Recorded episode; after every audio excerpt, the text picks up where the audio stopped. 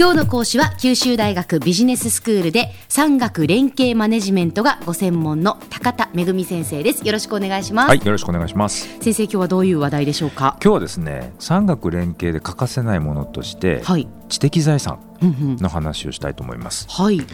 皆さん特許とか、はい、それから商標とか、え。あるいは著作権なんていうのは聞いたことあると思うんですね。もちろんです。で特に特許について今日はちょっとお話ししたいと思います。わかりました、はい、特許ってね発明ともう切っても切れないというかそえー、何か発明して特許を取りたいって思ってる人たくさんいると思いますけど。そうなんですね。あの100円ショップで並んでるアイデア商品なんて実は主婦の方々の発明が特許になってるもの結構多いんですよね。えー、えー、それで大儲けしてる主婦もまあいらっしゃるらしいんですけども。はい。あのもともとその発明っていうのがですね、えー、自然法則を利用した技術的思想の創作のうち高度なものっていうふうに、まあ、定義されてるわけです。ちょっと難しいですね、そういう定義されてるんですか、はい、でだから自然法則っていうのを必ず使ってる。で技術的思想であるという。ものなんですね。はい、で特許っていうのは、うん、申請すれば特許が取れるわけではなくて、ええ、ちゃんとあの特許庁で審査されなきゃいけないんですね、はい、それで審査されてちゃんと特許が取れますよっていうことが認められると、え、出願を最初にした手続きの日から20年間は独占ができると、うん、あ20年間って限られてるんですか？20年間なんです。へこれはですね、あの特許出願するときに重要な点として、当然ですけれどもその出願が完了するまでは、うん、発明の内容を他に漏らしちゃいけないってことなんですね。でいわゆるですねコーチはい、公に知られるっていう状況になってしまうと、実は原則としては特許は取れない与えられないってことなんです。あそうなんですか、ええ、みんなに知られてしまうと？それはもう他の人がもう真似をして出しちゃうとか大変な混乱が起きますし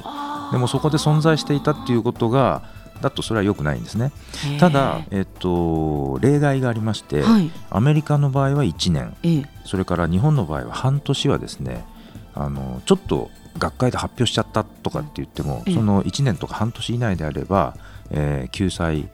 措置として特許は必要、一応出願できると。そうなんですね。ですから、まあ、アメリカ1あの日本であれば半年とか1年以内であれば、特許は出せるけれども、はい、実は同じことはヨーロッパでは一切認められてないんですね。あじゃあどこかで漏れてしまうと、出してしまうともうだめだってことなんですね。ヨーロッパの権利は認められないってことなんですね。でそもそもの特許制度ってじゃあ何のためにあるのかってことをもう一度おさらいで考えておくと、はい、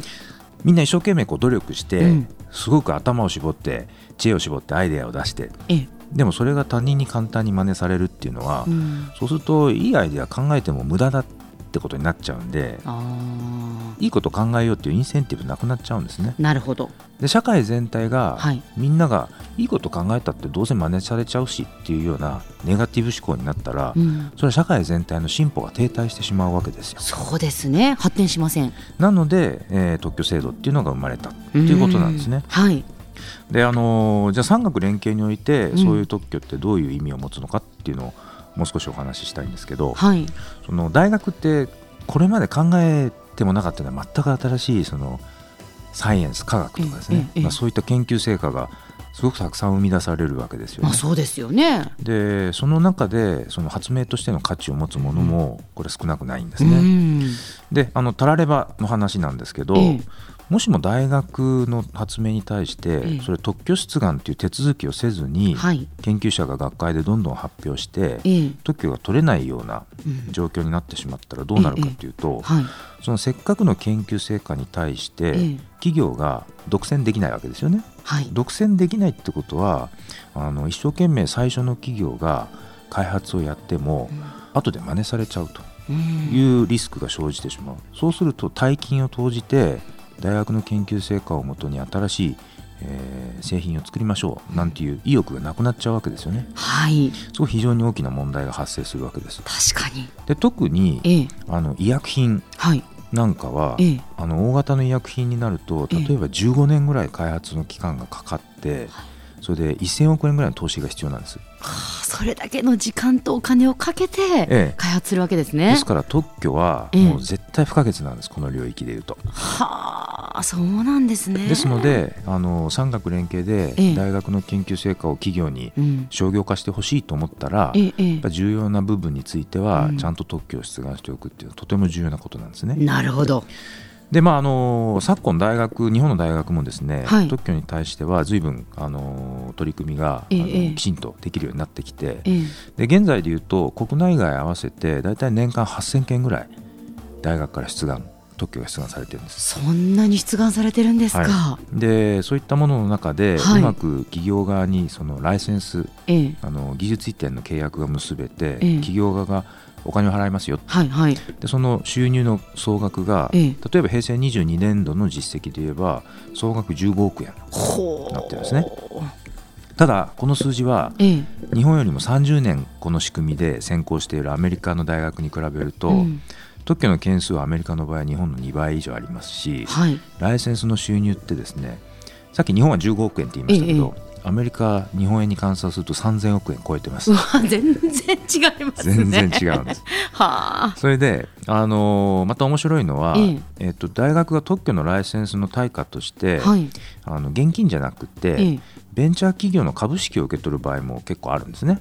そうすると有名な例はね、スタンフォード大学が、えー、グーグルの株式を実は持ってたんですね。ほう。でグーグルが2004年に株式公開した時に、はい、スタンフォード大学はなんと300億円の収入を得た。んです我々の分野ではもう大騒ぎになって本当ですね。それはすごいことですね。みんなスタンフォード大学の担当者捕まえて「お前とかよくやったな」と羨ましいなと。あの時はだいぶそういう嫌みったらしい話を僕もしましたけれども。でもやっぱりまあ先見の明じゃないですけど、えこの企業がまあ将来やっぱり良くなるだろうとか、ええ。そういうことも分かった上で大学と企業とがやっぱりこう手を取り合うっていう、そね。えー、それが大事ですね。はい。うんわかりました。では今日のまとめをお願いいたします。はい。えー、産学連携では知的財産特に特許権っていうのは大変重要。これなぜかっていうと企業がそこに対して独占権を持って投資のインセンティブを、えー、そこに形成するという意味合いで重要なんですね。それともう一つは、はい、うまくいけば大学に収入をもたらす可能性もあると、そういうことなんです。わかりました。えー、で次回はじゃあそのマネジメントの難しさそうなんですね。いいことばっかりじゃないっていう話もします。わかりました、はい、ありがとうございます、えー、今日は九州大学ビジネススクール産学連携マネジメントがご専門の高田恵先生でした。どうもありがとうございました、はい、ありがとうございました。